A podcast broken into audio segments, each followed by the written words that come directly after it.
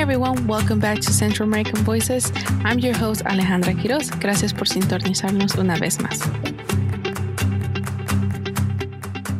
So today we are with two beautiful sisters, Stephanie Concepcion Ramirez and Alondra Maria Amin. Stephanie is a Salvadoran American artist from Prince George County, Maryland, and Alondra is a Salvadoran Haitian American, both from Maryland. Alondra served four years in the Air Force as a dental assistant. Uh, she graduated with her Bachelor of Science in Kinesiology from San Francisco State and her Master's on Occupational Therapy from Samuel Samuel Merritt University. She's currently pursuing her PhD in on occupational therapy at Texas Women's University. Stephanie, um, she had the privilege to obtain a Bachelor of Fine Art on Old Dominion University in Norfolk, Virginia, and a Master's on Fine Arts at the University of Texas on Austin. Ramirez art practice combining the language of photography with site-specific installation, text, and uh, video. You. So I'm so excited to have both of you here. Um, thank you, you know, to Stephanie and Alondra for reaching out, to wanting to come here and talk to me uh, in this podcast. So welcome to the show. Thank you for having thank us. You. Yes, thank you for having us. no, um, the pleasure is mine. So I'm just going to start, you know, like just straight from it. I wanted to ask you girls, how was growing up in Maryland and to know a little bit of like your story and your family? Stephanie, you want to start it out? No, do you want to start out? I'm like, a mom. I know. I was waiting for that to I'm like, okay. I know. Go ahead, Stephanie. Go. Um, yeah. Well, uh, we're one of eight children. Um, our mother, she immigrated here when she was maybe like 26, 25, 26. Um, and mm-hmm. uh, she came to Washington, D.C., and then eventually to Maryland, which is pretty pretty close. Mm-hmm. And so we grew up in Maryland. Mm-hmm. Um, she had seven more children. She had she has one that she um, had to leave behind in El Salvador, and she's still there. And then mm-hmm. she had us seven more children in Maryland, and so we grew up in mainly Prince. I would say Montgomery County, Prince George's County. You know, she was a single parent, um, mm-hmm. and so you can imagine single parent, seven children she probably, you know, at times she had three jobs, yeah. side hustles, um, you know, welfare. We definitely had government assistance. Um, so it was, you know, that that was mm-hmm. it for us growing up. But for, as kids, we didn't really know much of that because we were like for the most mm-hmm. part we were surviving. We were taking care of. My mom never really like mm-hmm. put that on us, and so you know Mm-hmm. You know, if the electricity went out, mm-hmm. she would take us to the beach and that was our like, you know, summer vacation. And so we didn't know any better, but it was because it was too hot in the apartment and there was no mm-hmm. electricity. And so let's go somewhere fun, you know? Mm-hmm. So it was kind of like that. Yeah. Stephanie. Yeah. Do you want to share a little bit more for you, Stephanie? Yeah, so definitely, I mean, like she said, we grew up in a big family or a lot of siblings. And like we were talking earlier before, it was like never boring in the house. Um, mm-hmm. We are pretty tight knit because it was just us and, um, and our mom. And yeah, I mean, growing up in Maryland, it was pretty interesting because, like, I think, like, Alondra, when you were little, she lived in like Takoma Park. I guess that's Montgomery County, no? Mm-hmm. Or like, yeah. And, and then, but then like for the majority of our growing up, it was predominantly in Prince George's County.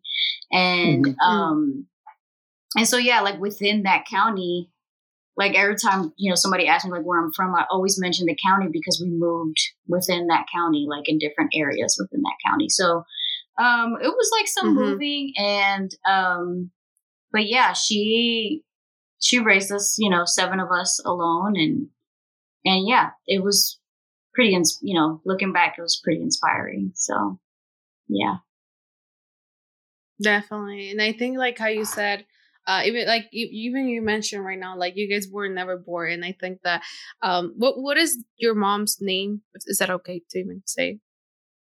Mm-hmm. What what, what is Yeah, your mom's Olinda. name? Olinda. Okay. oh, Yeah. that's a Mhm. that's a nice name. I think I have heard three times more than that. So that's that's a nice name. So Olinda, that's really um you know inspiring because like I mentioned before, my grandma raised six children. That's that's my mom's side, and it it is. I have heard like you know the the thing of like never born, and the fact that you know she raised you both of you and five more here in the United States alone. I think that is very inspiring. You know, knowing how difficult even to raise one per you know one kid in the United States can be, and knowing how you know maybe the difficulties that she might have gone through throughout the year, she never even put the pressure or you know those you know struggles on your kid on their kids, right? Like in in this case, you or Stephanie. Um, so that's super inspiring to hear someone who like you know migrated, raised everyone, and you know now like. And this is something that we're going to talk about in this podcast is about the career choices because both of you have two different career choices, right? And I feel like um, for me, I tend to see that sometimes our parents are the ones who like they inspire us to follow certain you know career path, right? So like Yeah. I, Yeah. I tend to say like sometimes our parents are like, oh, you know, I want, I would love to you to do this, or I would love you to do that, and some of the times are like the, you know, the more structure, um, or like general Mhm. careers, like a doctor, uh, a lawyer, or whatever, right? Um, but seeing both of you having two careers like completely different, for me, like the main impression that I have, and you know, I haven't met your mom, or it's like they never, like she never stopped. Maybe I'm just making like an assumption, or like right now that they she never uh, stopped you, both of you, from pursuing what you wanted to do. Um, but you know, I don't know. It it, it that it, that was something. I don't know. Like that's that's just my asking. Did, did she ever want to like commented like do that or or don't do that? Yeah. So we we're gonna keep it real, okay? We, so yes, um, we're both Okay. there was the, both there was here like yeah. Okay. there was like never. That's why I said like I was like maybe it's Yeah, just yeah, yeah. assuming. there was like never stopping. Like she never, you know, tried to stop us. But you know, for especially for I think like any um like children of immigrant parents that come here, Mhm. there is this he- expectation, right? Whether it's spoken or not spoken, Mhm. I think there is this expectation that you know these sacrifices were made, and so how do you owe me because I made these sacrifices for you? And so there's this like Mhm. unspoken expectation. Um, so she did. She never stopped us, but um, Mhm. Getting the support and sometimes and like hearing the words that we like you know really wanted to hear at Mhm. certain moments in our lives i think that was like more difficult to come around i think now we're older Okay. and you know we you Mhm. come Mhm. you come uh, i think you know and again this is with i think a lot of children with immigrant parents where you know they're Mhm. they're like a lot harder on us because we do have these privileges and we do have these like opportunities Mhm. and in their eyes they oftentimes don't see us taking advantage of all of the things that they think that we Mhm. have without really Mhm. um really understanding um sometimes like how much pressure that puts onto the child and and then like our own individual barriers that we have to go through throughout our journeys right Mhm. in choosing a career let alone like even like Mhm. deciding that you know you're going to school you know after high school or Mhm, whatever yes. so and not going straight Mhm. to work you know like they did and, Mhm. and so yeah that's like that's Okay.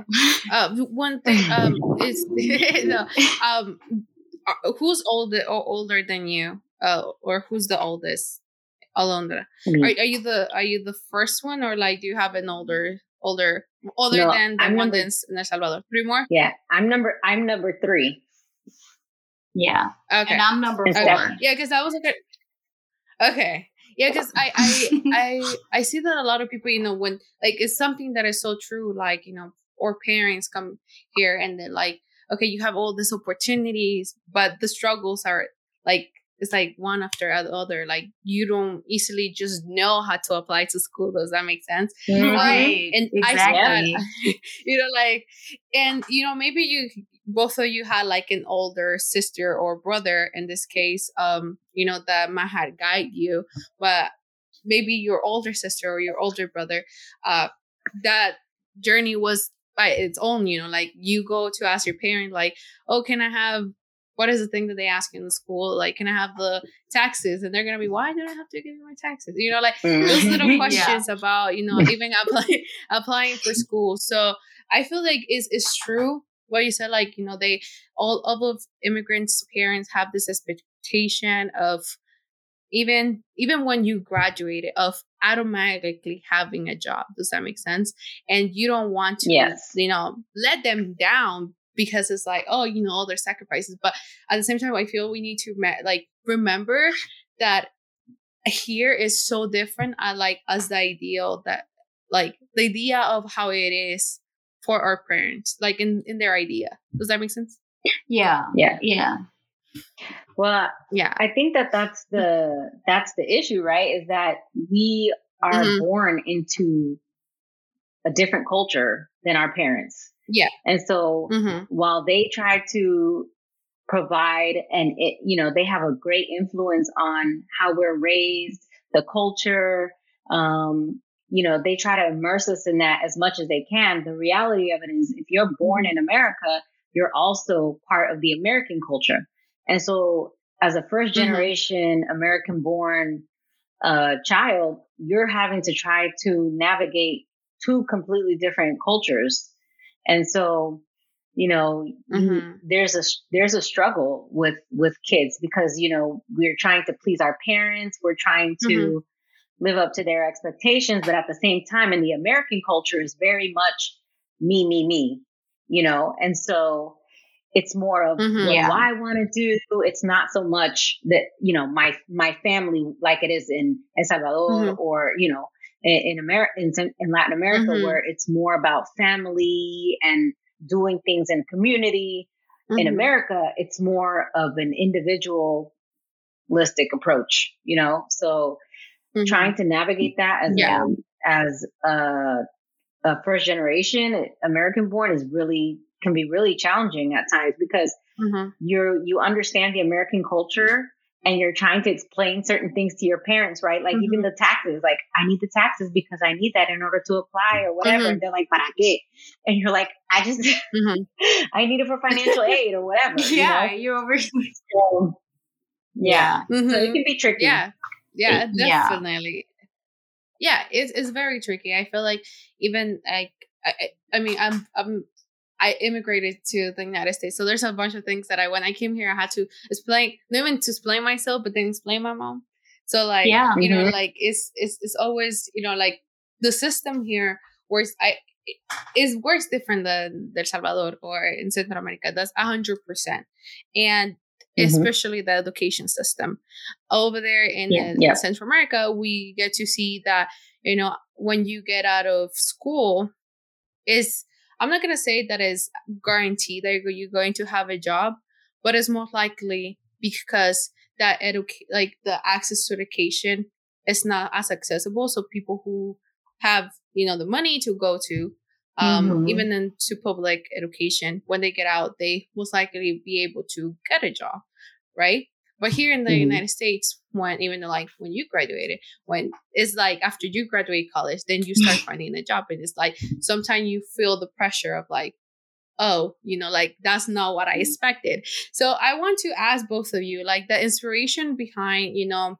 um how both of you choosing your uh, career and you know for alondra i know you went to the air force so like i'm so excited to know about that because i love the air force i wanted to join the air force but me i feel like they come Stephanie, Yeah. sit down. cut Sit down, wings. maybe. Sit down, maybe. I'm sorry. I'm sorry. Eh, No, no. look, Look, I have a love for both of your careers because I, you know, I study film. I study film, and you know, photography, film. That's my thing. You know, like that. that, that is my thing, right?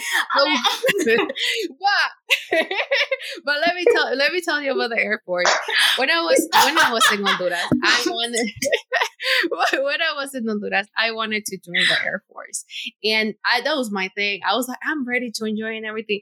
But in Honduras, we have this oh dumb, honestly, dumb rules that you have to be like I think uh, es un metro sesenta y cinco, so here's like five seven to join, and oh. I'm five two and a half. So like I'm I'm like super oh. short. Compare, I mean not short short, but you know not really small. But you know what I mean. Well, and then you needed to have I definitely like 20, would have, wouldn't have been in the Air Force. I was like.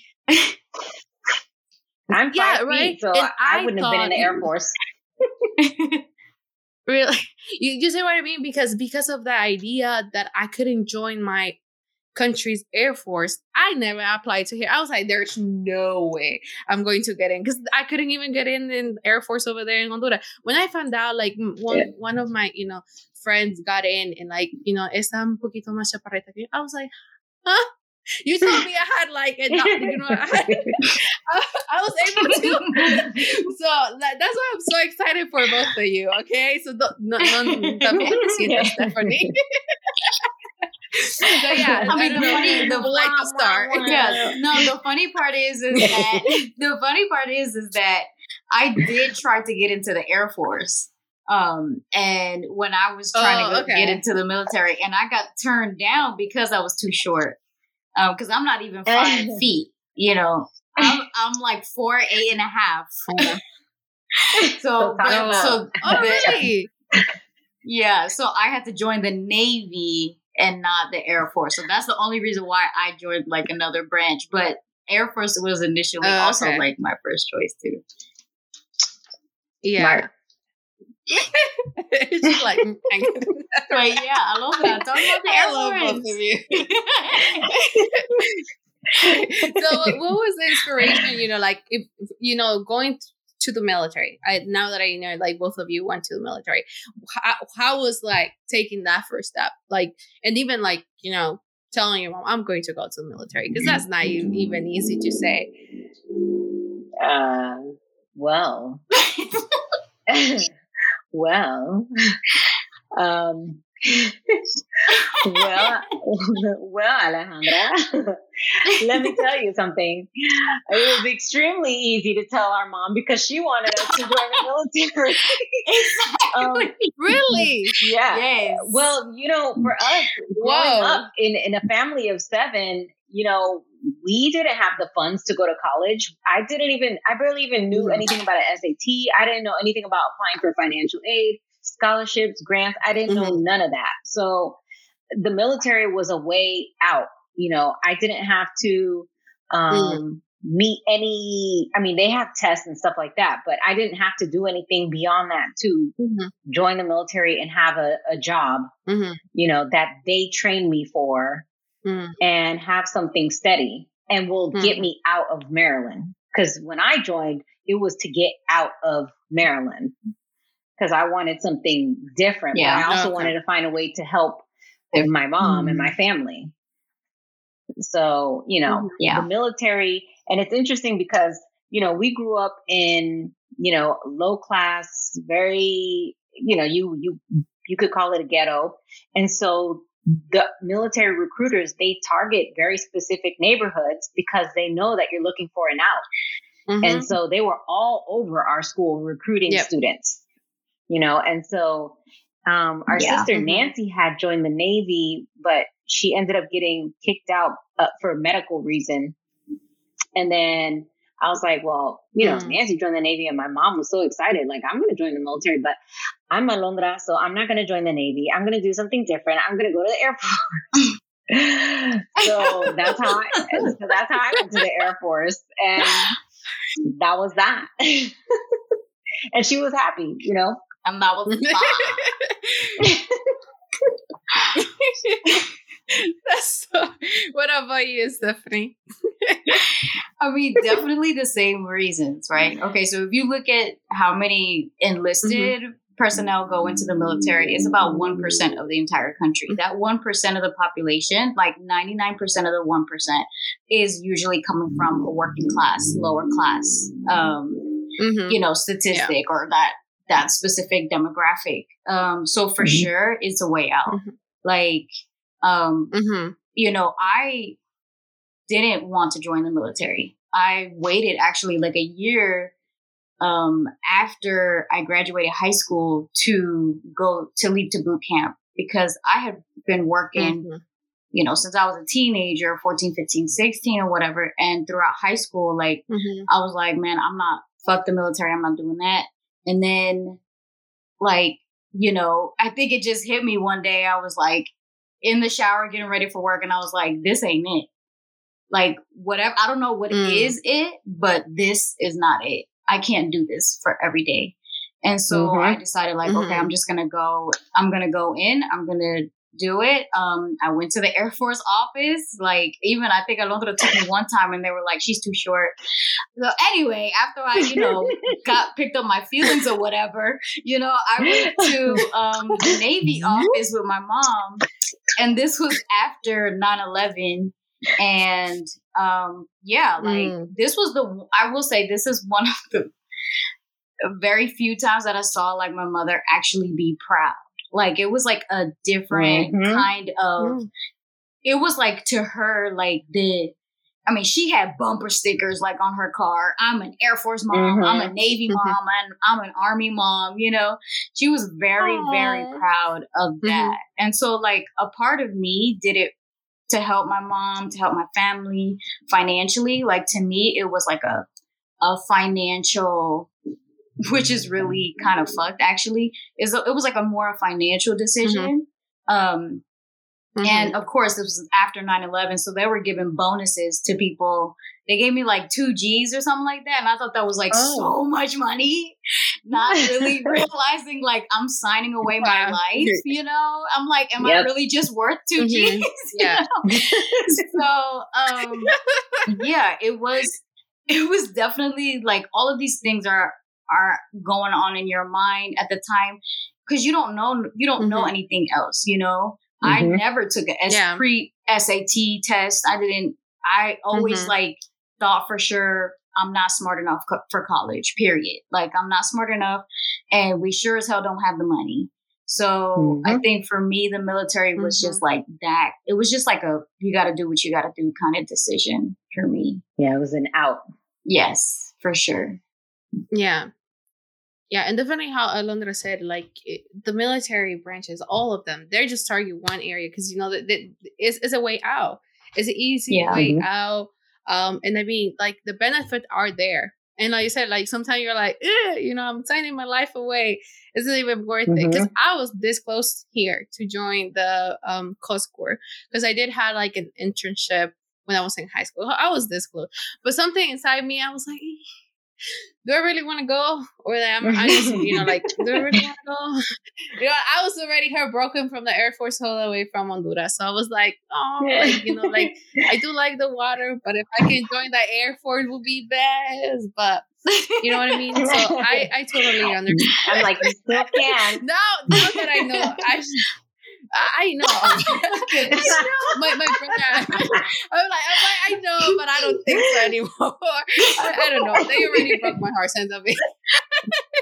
since the beginning. My brother actually thinking of joining the Air Force, um, like, you know, later on. So I, it's, it's, it's true. Like, you know, I feel like, um, the military is a, is a good way. I don't know. Sometimes I feel like is is a good way for you know when when you need it right? Because mm-hmm. there's there there is facts that sometimes we don't you know we don't know how to apply to college or we don't know we don't have the resources. So when you see the military branch and you're like okay i can do that because one is the physical like for me i'm i'm scared of the boot camp and all that. That things for me i was like that's a whole no other thing you know? But like you see like you know with with with with those benefits, I can help my family. I can then get, you know, education. I can later get a, a house. You know, there, there's just so many benefits, yeah. you know, that comes with it. That when you said like yeah. when you needed it, and maybe you know for Alondra, you just wanted to to get out of Maryland, or you just wanted to have something to support it or you don't want to go into the same routine of nine to five working every day you mm-hmm. know like and that money living paycheck by t- paycheck because the thing is horrible you know mm-hmm. like it's like this yeah. have you seen the meme of the little what's it called mapache the little raccoon with the has the little thing is everything goes away have you guys seen that? yeah, I'm um, used to watching. yeah, it's, yeah. It's, it's, it's, a meme of like a little raccoon with a little like a, a sugar little thing, and like puts in the water. It goes like yeah, that's how paycheck oh, yeah, the water goes away. Yep. yeah. yeah, that one does. Cotton so, candy, you know, like, I think it was. Yeah. yeah, yeah, yeah, the candy candy. So you know, like you know, that type of routine, like when when when you come from like immigrant parents, like um and we going to talk about this like you get to the point where like it, it's sad to say but you know hi stephanie said like you saw your mom so proud you know so happy that both of you were going to you know the military and like all the bump stickers and all that that, that just make you feel like okay you know like she's being proud you know what i mean so that's why i said like you know when yeah. what, what would happen if like this like you're in this routine, you personally don't feel happy, and the the parents are like they don't feel happy either. So like you get to doubt yourself. Like, am I like what am I really doing? Mm-hmm. Am I like you know? Is, is this is like the life I want to do, like keep doing, you know, you start mm-hmm. doubting yourself, you start like mm-hmm. questioning yourself. And it's going to lead to many other things that, you know, I don't know, sadly, you know, sometimes mm-hmm happens to problems, it gets to family issues. So, um, one of the things that I, uh, after the military, you decided to study kinesiology, and Stephanie decided to go for art. So, how was the decision after the military? Okay, after I, had decided to get out of the military, um, you know, I people were throwing out like people that I knew that were getting out of the military were saying, "Oh, I'm gonna go to school. I'm gonna go to school," and I was like, "Oh shit!" Like, I don't think I can go to school. I never took an SAT, and they were like, "You don't need to take an SAT if you have military experience or whatever." So I actually had a friend who looked up um, the local community college in Virginia when I was there, mm-hmm. and she was like, "Well, what are you what are you interested in?" And at the time, like I had used I had taken photographs while I was uh, on deployments. I had did mm-hmm. like six deployments um, while I was in the mili- while I was in the Navy, and it was weird because I used photography in this way to like as a journal or like proof of mm. of the places okay. that I had been because I couldn't and I could like in my wildest dream could never imagine visiting the countries that I had visited mm-hmm. in the time that I was in the mm-hmm. military. In the military, provided that for me. Like traveling, I had, I mean, mm-hmm. no other way. Like there was just no way I could see Mm-mm. me traveling in this way. Mm-hmm. And so photography for me was a way to like have proof that I had been to these places. And so I had mm-hmm. mentioned to her, like, yeah, when I'm interested in photography. And so she looked it up and she was like, they have classes you could even get like your associate's degree. And so really that's what started it for me. Like I ended up when I, I got out of the military, I enrolled into the local community college. Didn't have to take no SAT or anything. And mm-hmm. and then once I graduated with my associates, I was like, I'm not done. And then I mm-hmm. uh, transferred to a four year college, got my bachelor's, and then I was like, I'm still not done. You know, um, and then that was when I was really introduced to fine arts and understanding the power mm. of art and um, and really like using storytelling and narrative in my work in my art and seeing like those social and political things that I could kind of like touch on and show like a different side of like the Central American narrative, which is now my focus. Mm-hmm. Like that's what I do now. And so then I, you know, applied to graduate school and I got into UT and yeah, and then I graduated in 2017. And so now I'm like that's like predominantly like my focus is is really creating a space and creating work that um like provides another perspective of the Central American narrative and the Central mm-hmm. American like experience or Central American American experience, right? Um, mm-hmm. and what it is to to to grow up the way like our families grew up. So, yeah, yeah, yeah, and now Alondra. okay. so for me, I, I think like, when I like both of you. um, so so when I was in the military, um, I was a dental mm-hmm. hygienist and assistant, and I know that mm-hmm. my mom had mentioned, you know, at one point when she was in El Salvador, that she worked as an enfermera. Like she did. Mm-hmm. I don't think that was like she graduated with a degree in nursing, but I believe that she did some type of like nursing type job. So I feel like also being mm-hmm. the older sibling and having to like help my mom with my younger siblings, um, that naturally became a part of my character, wanting to help. Um, and so mm-hmm. when I joined the military and I was an, a dental assistant and dental hygienist, I recognized that I felt most um, like my cup felt full when I was helping people. And when people saw a difference mm-hmm. in like their teeth, their mouth, their, you know, uh, people that wouldn't even smile because they felt like their mouths were so horrible. And then I would clean their teeth and then they're like, oh my God, like, oh my gosh, bling. Um, and so I knew that I naturally wanted to do something in, in healthcare, something where I'm able to give back and help people. Mm-hmm. And so I think that's what led me to, and I was always fascinated with the body, the human body and how the body works. And so when I got out of the mm-hmm. military, mm-hmm. um, I initially wasn't planning on going back to college at all. I was just like, okay, I'm going to, mm-hmm. um, well, no, that's a lie because I was thinking of becoming a dental assistant. But then I couldn't get into the program and I was like, well, I need to do something. So the area that I lived in at the time, I was driving around and there was a, a school with two big hands, like a statue of two big hands. And I'm like, what is that? And it was a massage school for, you know, and I was like, well, that's perfect. I love the body. I love the human body. Mm-hmm. Let me see what that's all about. And so I went to that school, became a massage therapist, and I did that for a few years. Um, but I thought I was done with school. And then I got pregnant with my son, um, my first son. And mm-hmm. that's when I realized, uh, oh crap.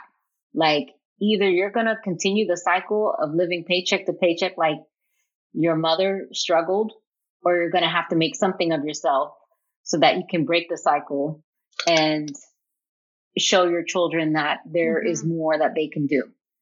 You know, so I literally mm-hmm. went back to school when he was about six months. And I was like, I'm going to become a physical therapist. And then I realized I didn't want to become a physical mm-hmm. therapist. and then I ended up finding occupational therapy later. Um, we had a family member that was really, really sick. And I went to go visit her. And I just remember looking at her in the ICU and thinking, like, uh, this is a single woman who's going to take care of her now? Who's going to brush her teeth? Who's going to drive her to the grocery store? How's she going to get in and out of the bed? Um, how is she going to brush her mm-hmm. hair? Like all the simple things that we take for granted. And then that's how I ended up finding occupational therapy. Mm-hmm. And then from there, it's just, it's history. That's so, you know, like both of you had like so inspiring stories because it's like two completely things, you know, like you went mm-hmm. to military and then like later you just found what you wanted to do, you know. When we talk, let's say for Stephanie, you know, like you just started to document, you know, where you have been with the military, right? Like photography. Mm-hmm. Um, like mm-hmm. I told you before, like photography, like it's close to my heart.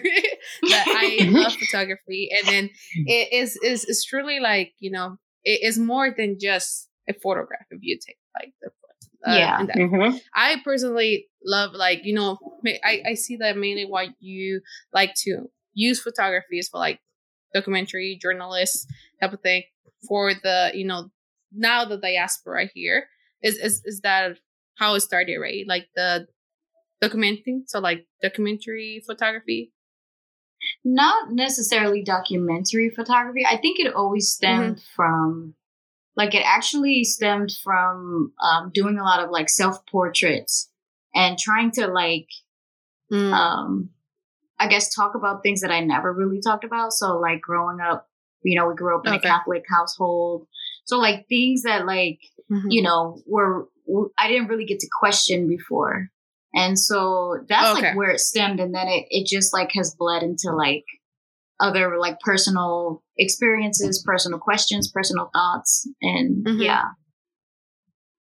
Okay. Yeah, yeah, yeah. Mm-hmm. So you know, like eh, photography is a it's like any art is a way of like expressing yourself. And I know you implement, Mhm. you know, video, you implement, you know, uh, like I have it right here, uh, text and like other type of languages into it to tell now the story of like the diaspora, the Central American experience. And then Alondra and the other side, after, you know, like you wanted to help, you know, you were interested in like the human body you know, from being a dentist assistant to like, you know, coming to mm-hmm. like learn about you don't want you didn't want to be that and then like turning to the to the other point uh, oh sorry the other point. So i feel like and this is like i said it's just my impression of like the military gave both of you like we have said you know like it was escape at the beginning but it gave you the starting point to both follow your path you know follow what yeah. you wanted Yep. to do. We know why it, it maybe started with something pequeñito, you know, like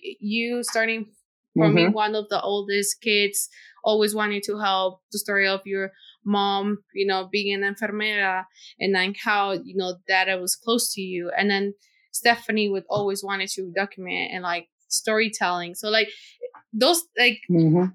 Is how can I connect this?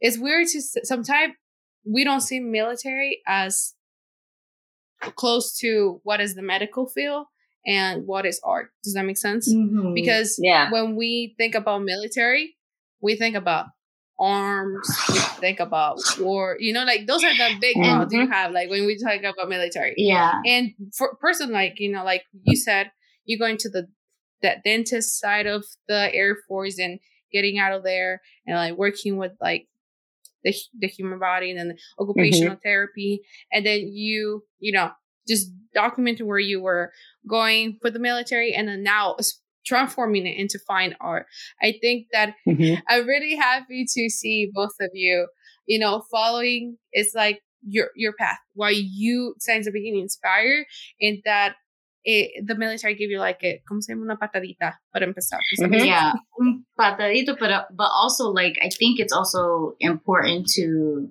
like highlight discernment, right? Because I think like there Mhm. were at least for me like there were like having the military experience showed me exactly what I did not want, right?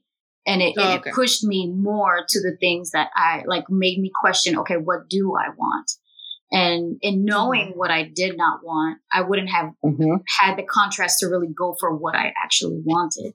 You know, Mhm. I mean, and if I wouldn't have joined the military, I probably wouldn't have even ever joined t- tried art. And I've always been an Mhm. artist. Like since I was little, I've always drawn. I've always cut. Like I have. It's so I- true. yeah, I've were always. always drawing. Yeah. Okay, I might I might be dating myself, but there used to be a commercial where they were like, if, uh, "Submit your art, and we'll tell you if you can be an artist or whatever." And you can And go to the called- Art Institute. yes, and she called the You number. can call the And they one eight send you- number. They send you a, a drawing, a piece of paper, and you have to trace it.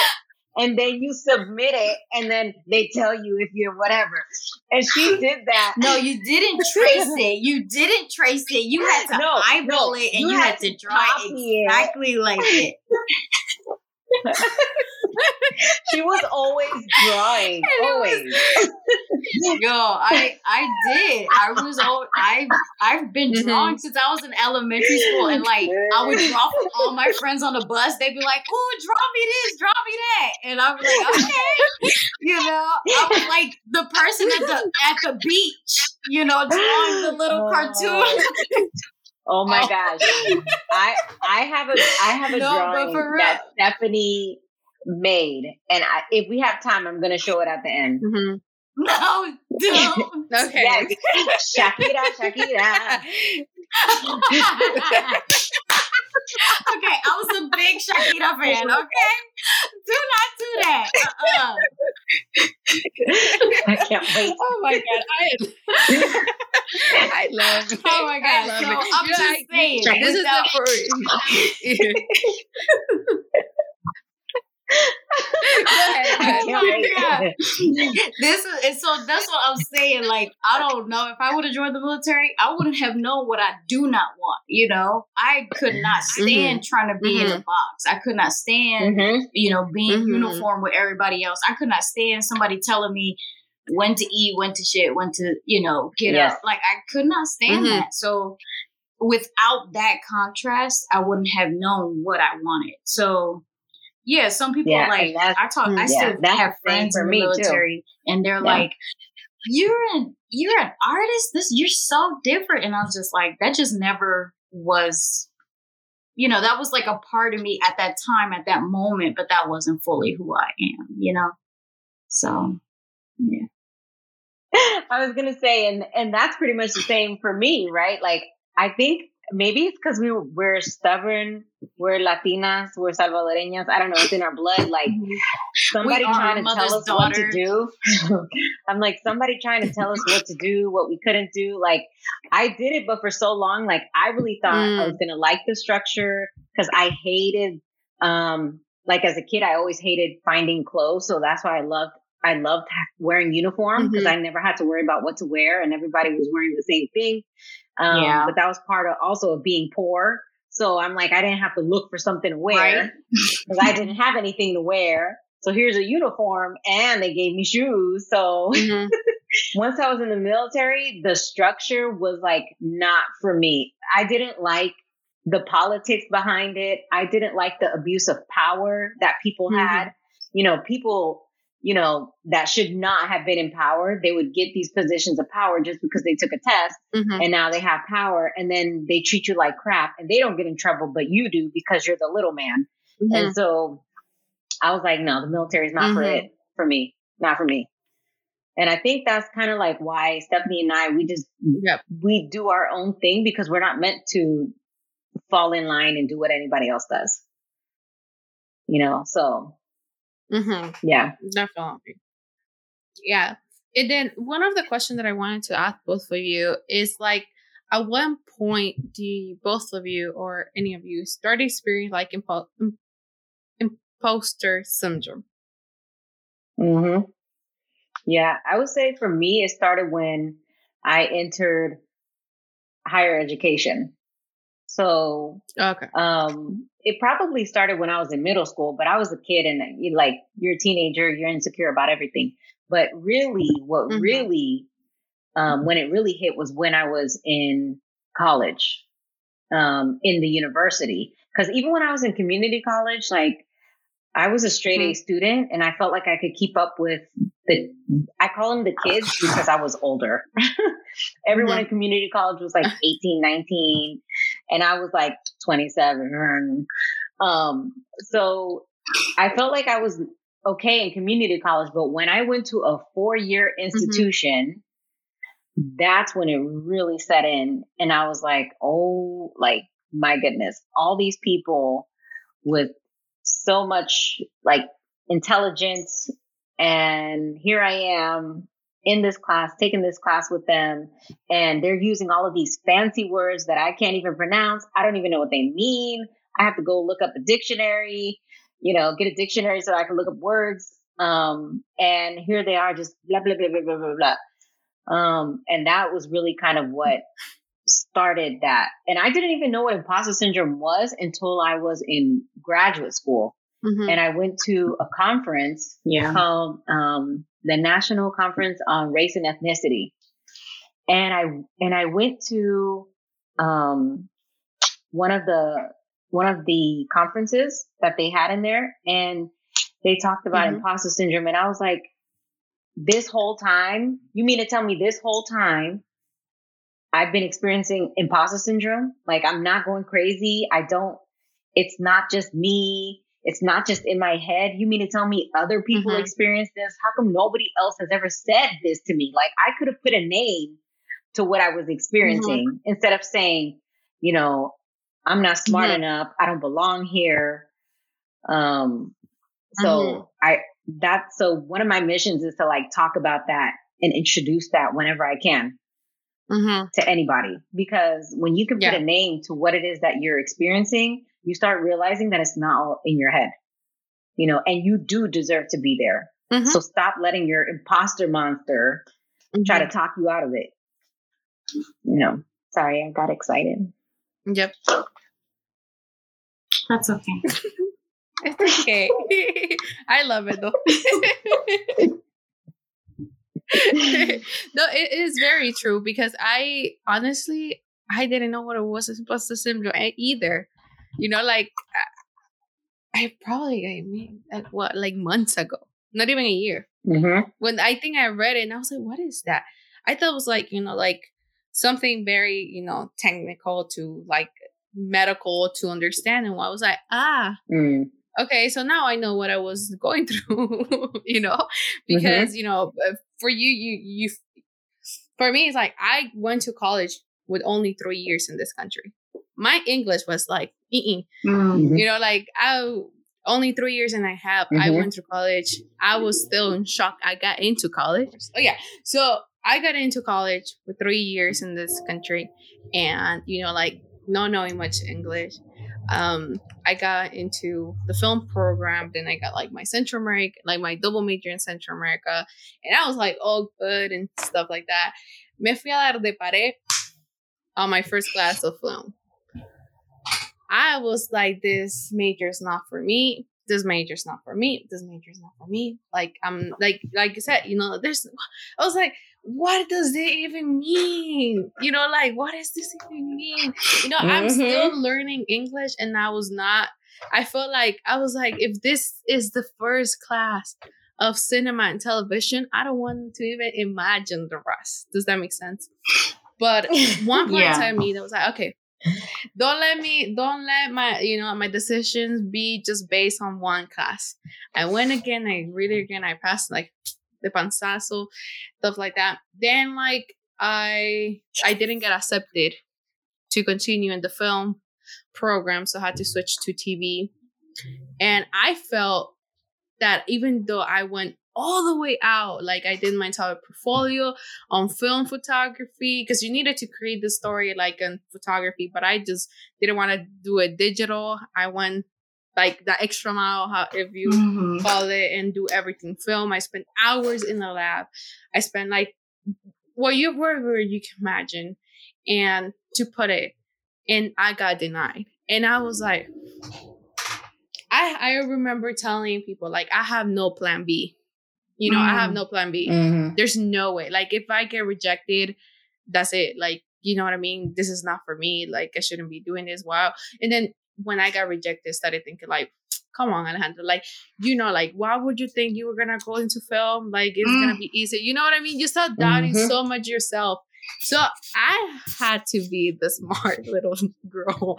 And I went to the director and I went to ask why I was rejected. Cause I was like, there's no way. I I for me, I was like, I did everything perfect. You know what I mean? So I went to the mm-hmm. director, and I'm telling you stories because sometimes it's not about your work, right? Because my I got rejected not because of my work.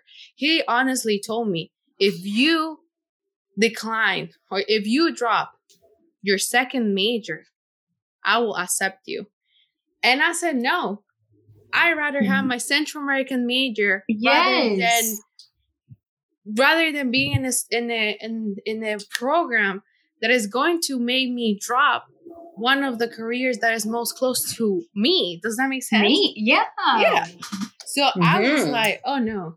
And then he was like, he was like, well, that was the only reason why we rejected it. You have too many majors for you to continue in the mm. program. Who's that? Exactly. You okay. know what I mean?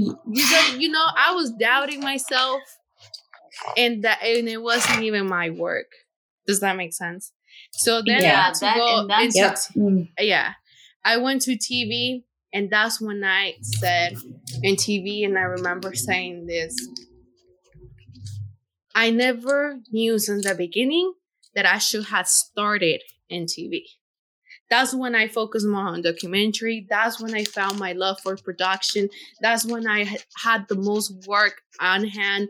That's when I I had the most diverse crew. That's when I had the most mm-hmm. open people to create stories about what I wanted to create, you know, and create mm-hmm. for Central America about immigrant. Like that's when I was able to create to work together with others who had the same vision and love for storytelling rather then the other ones that they were telling me that's not the way you're supposed mm-hmm. to do mm-hmm. it. This is not, you know what I mean? Like that change of going to film and someone tell me, oh no, but then you start doubting yourself. You're like, you know, like, oh my God, like, of course, like, is this me? Mm-hmm. Like, uh, I started putting myself saying, I'm not worth it of course i'm an immigrant how the heck i'm going to get into mm. hollywood you know that goes into your head and then to find out that it was mm-hmm. there so i like i mm-hmm. feel in that you know like and for me i feel like i just wanted to be a little like girl just to go and ask the person because i was like i did everything i did everything i i wanted to them to tell me mm-hmm. if my application or portfolio wasn't good enough to tell me in my face. Because for me, it was yeah. perfection. Yeah. And that's when I found out yeah. that I shouldn't be doubting myself because it wasn't my work. No, I was just gonna say I applaud you for going, for going and asking and mm-hmm. and following up because a lot of people don't. They mm-hmm. just take that that um that answer for what it is and then you start formulating mm-hmm. your own opinions and ideas as to why you weren't mm-hmm. successful, why you didn't make it. And you really don't mm-hmm. know until you ask. And for a lot of people, they don't they don't follow up like mm-hmm. that. So I applaud you for going and and asking. And I do believe that everything happens for a reason. So look look where it took mm-hmm. you, you know. None of that would have happened. None of that would have mm-hmm. happened if you had been in that program. Yeah, definitely, yeah. definitely. And but see, I, and I think it's important to also like look at the structures that put us in the position to question ourselves. Right? You didn't mm-hmm. raise those questions until you know he, you know, like it's just I don't know. Like, I, I think it's really important to understand that mm-hmm. these institutions and these spaces that we are like trying to navigate and survive in, really, mm-hmm. um, are the spaces where we start to really fully feel the impact of that imposter syndrome. And mm-hmm. and I think like mm-hmm. you know, for him to say like, well, you have to drop this this thing and it's mm-hmm. it's really where he stands and where he believes you sh- what you can handle and what you can't.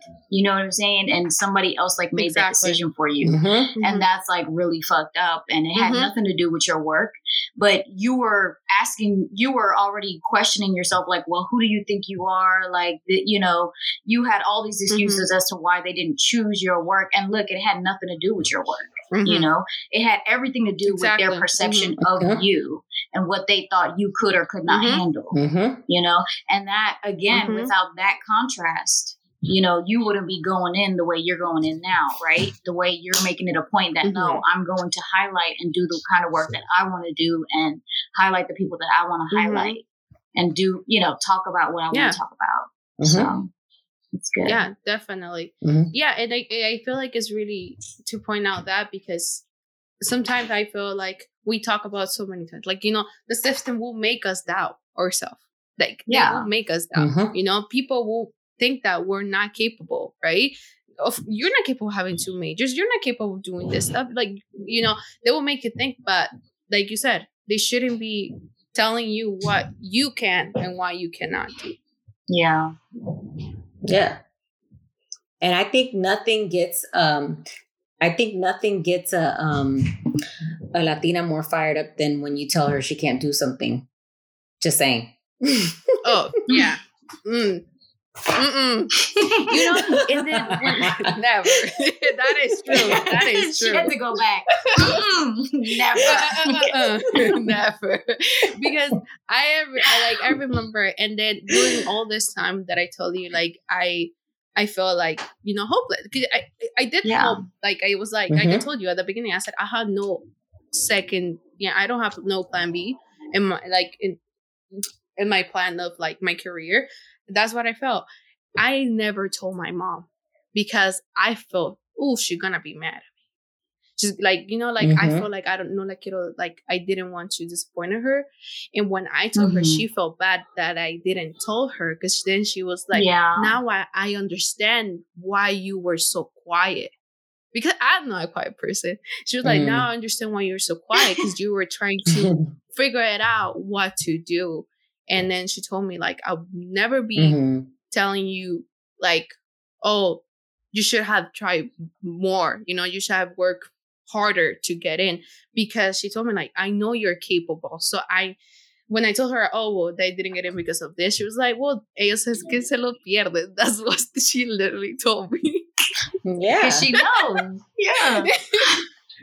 right? Oh my god. Seriously. But thank you, girls. You know, um, let me see. Yeah, but you know, imposter syndrome, I like that we said is something that um we don't it doesn't get introduced to us what it actually is till after we went through that you know what i mean? Like or when we're going through that. Um so i wanted to ask to stephanie like when was the point when you felt that way yeah um i think it was it, it was definitely higher education i mean school um mm-hmm. community college i kind of felt it because I also was one of the older ones in the in the school, whatever. But I, I mm-hmm. managed, and then it was when I transferred to a four mm-hmm. year, um, was when I really started to feel it, mm-hmm. and then especially like as your own experience, Alejandra, like when when you start to throw in like art classes and then like this mm-hmm. like fine arts and stuff, there is like this class thing that happens mm-hmm. or elitism that happens in that mm-hmm. department and program and um, yeah, there it's a lot of like at least in my experience of graduate school, there was a lot of heavy theory and research and and you had mm-hmm. to read these books and like these writers and know everything and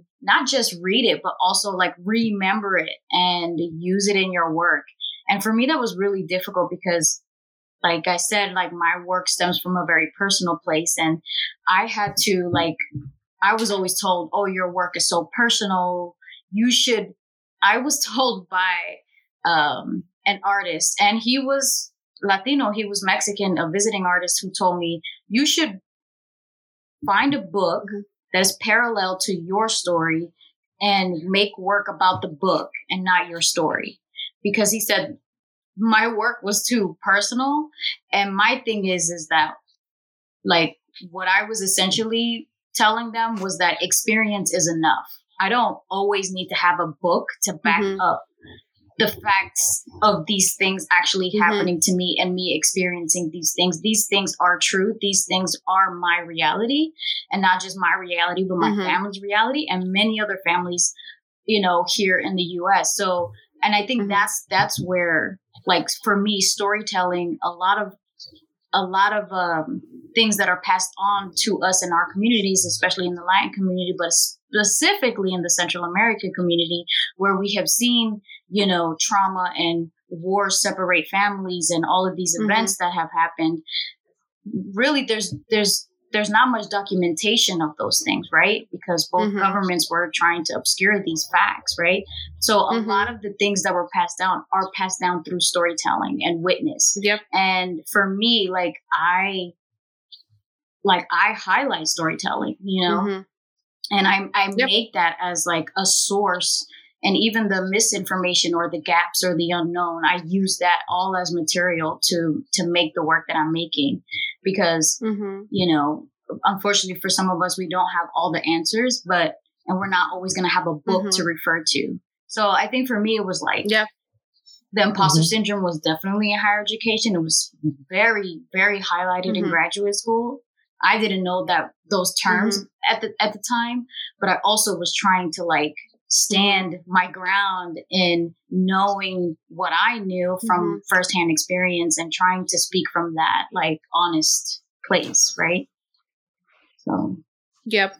Yeah, and definitely I think you what you were telling me remembers me of like another friend that I talked um I, I you might know her though um she's the person behind ichik design the Mhm. like she does earrings yeah she's like amazing earrings Mm. um and uh, one time i went for a coffee and then she was telling me the, the stories um when she was in art school and that a professor asked asked her was like oh like so from where are you referring like to the art and like who are you reading in order to come up Yeah. with this art and then she was Mhm. like oh about like el popol vuh and then the person was so confused like you shouldn't be using that like you know this is about you know or like it was personal story so like how you said i feel like we when we have stories for example in central america that most of the storytellings are like i said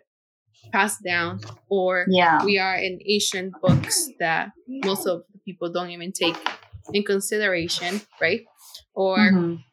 There's an experience you went through that you as an artist should have control and even in, in art school of what your art want you want to represent does know what i mean Mhm. because your art represent yourself you know Mhm. like you you don't want to put whatever they want you to invite and you don't feel the connection because that right. wh- what's the point of what is the point of doing art Mhm. what is the point Yeah. of doing art at the point, right? Like, Yeah. what is the point? So, you know, like having, I feel like I feel you in the point because, like, when you go through these systems and, like, you know, especially in art, that todo tiene sus palabras todas medias raras. Digo Mhm. raras because I, I don't Mhm. understand them sometimes Yeah. or like you Mhm. know like oh what is this you know this you know or like this type of way of painting this type of way of creating they're like but when you try to put yourself you know like this is what i feel like this is the story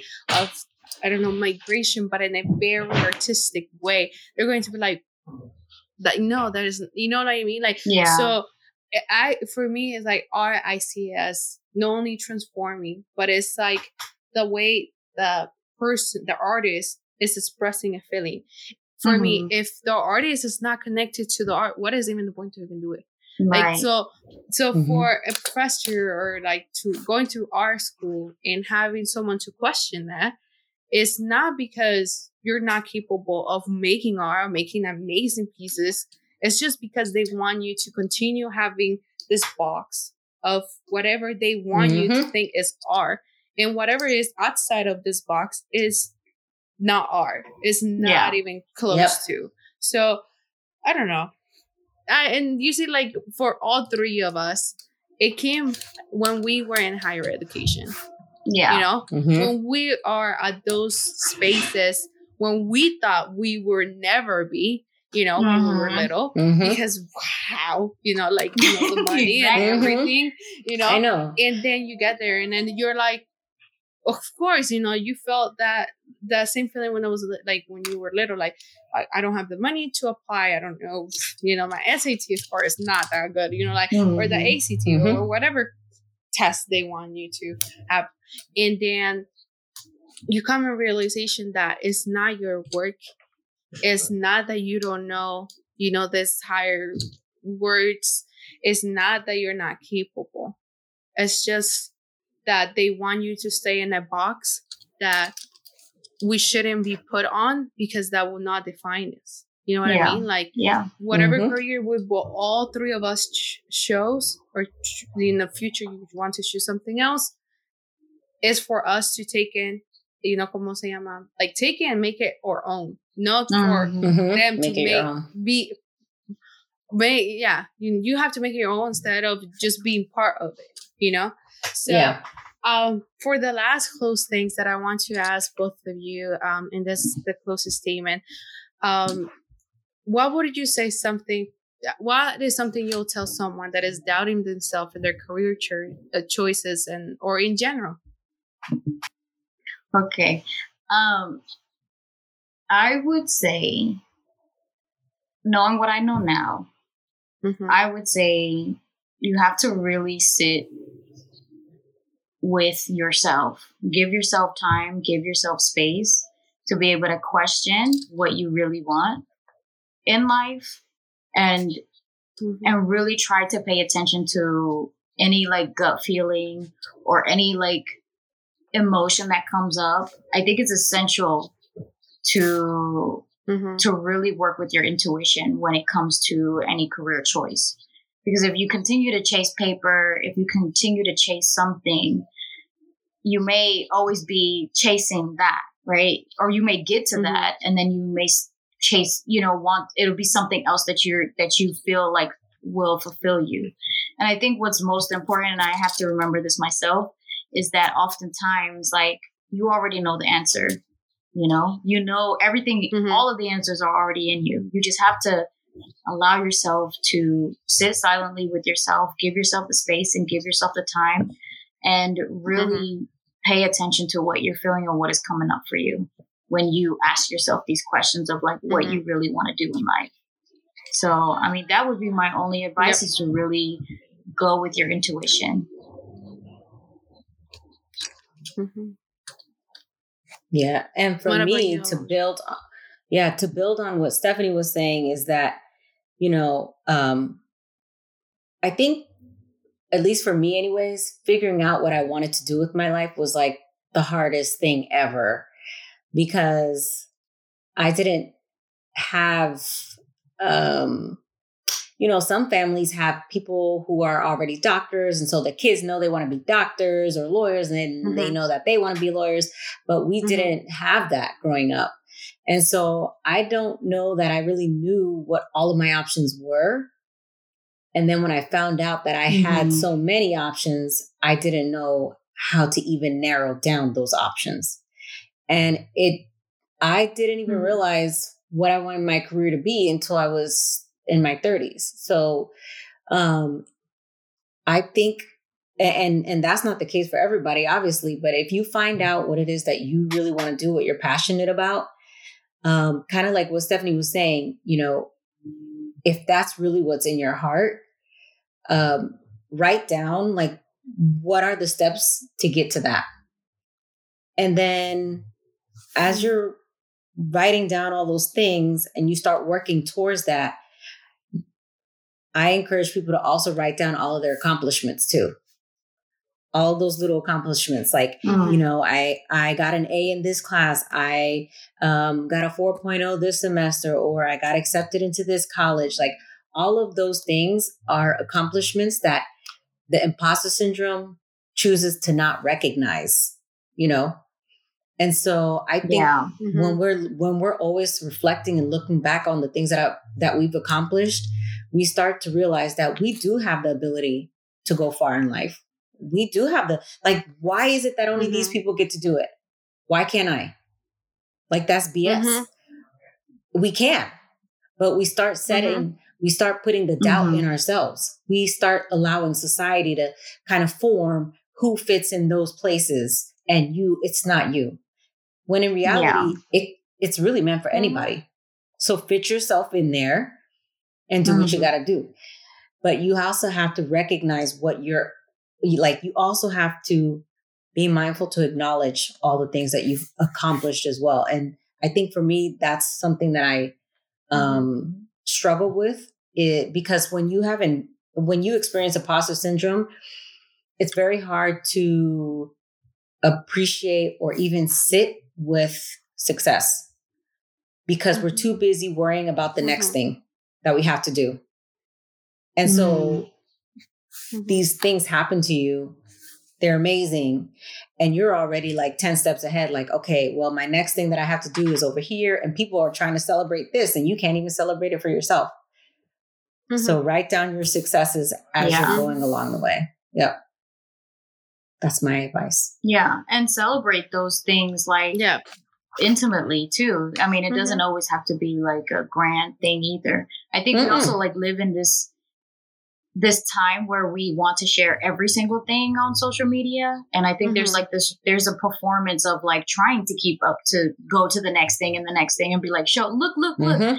what else and um that's one of the reasons like i'm off of instagram right now because i've taken a step back mm-hmm. from making art for the past like over a mm-hmm. year now and you feel guilt, you know, when, especially mm-hmm. when you're, you know, when you feel you, that imposter syndrome, you're constantly trying to prove something, and mm-hmm. you never do like acknowledge the things or you play down the things that you've done in the past, and yeah. So even if it's intimately, celebrate those mm-hmm. little, things, and they may not even be like a score on a test. They could be like, mm-hmm. you know, you got up and made your bed today. You know what I mean? Because sometimes you go through yeah. it, and especially mm-hmm. when you're trying to navigate higher education or spaces like that in different institutions um, and systems like this, like when you're in it, it's really difficult to to even mm-hmm. have one singular thought in your head, let alone yeah. like pay attention to the little victories and stuff. So mm-hmm. yeah. Mm-hmm.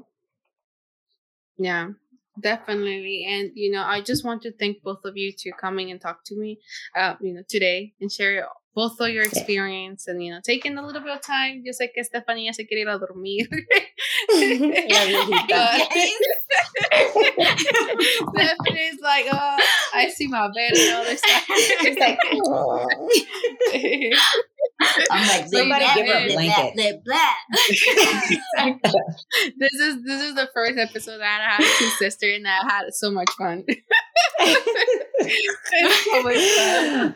I I, I honestly feel like we have um, kept it down a little bit because mm-hmm. if Stephanie was like oh, we wide, have. wide this awake,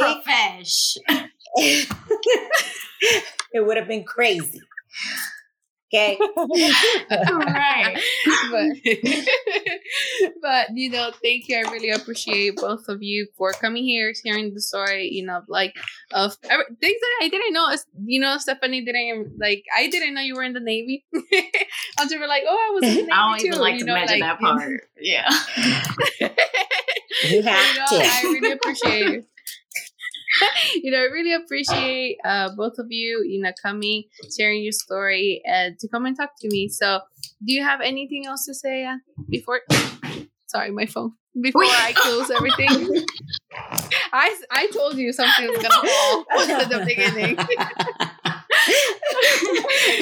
I think her, her, face is priceless. Exactly. Uh, um, I think I don't have any less um no no burning comments. I just want to thank you so much for having for creating mm-hmm. this platform and yes. the space for central american voices to be heard and inviting us to be a part of this. I really appreciate it and um mm-hmm. i can't wait to share it with everybody. I'm gonna be like you guys you need to listen. Come check it out. Thank you. Yes I mean, for real, for real, like for a person that like is is you know mm-hmm. listening to podcasts while I'm at work, while I'm at my nine to five and stuff, mm-hmm. is really like I'm so glad that I came across your podcast. So thank you so much, Alejandra, for doing this work and mm-hmm. deciding to like you know, pioneering really because there's not mm-hmm. a lot of Mm-mm. spaces. And I feel like, you know, we're Central Americans are on the come up. You know, we're like, we're like, we've mm-hmm. been here this whole time. And I think now we're finally starting to like create space mm-hmm. for ourselves. And so just thank you so much for making this and mm-hmm. taking the time and saying yes to us, you know? No, definitely. You know, since you, since uh, it was Stephanie, Stephanie who reached out to me, right? Yeah. Mm-hmm. It was Alondra. Okay, yeah. I was like, I, I'm confused. I saw like I remember one of you like did it and I was like, oh that's so fun. And when you said like your friend, I'm like, your sister, I'm like, yeah, that's so cool. but, no, thank you. you know, thank you.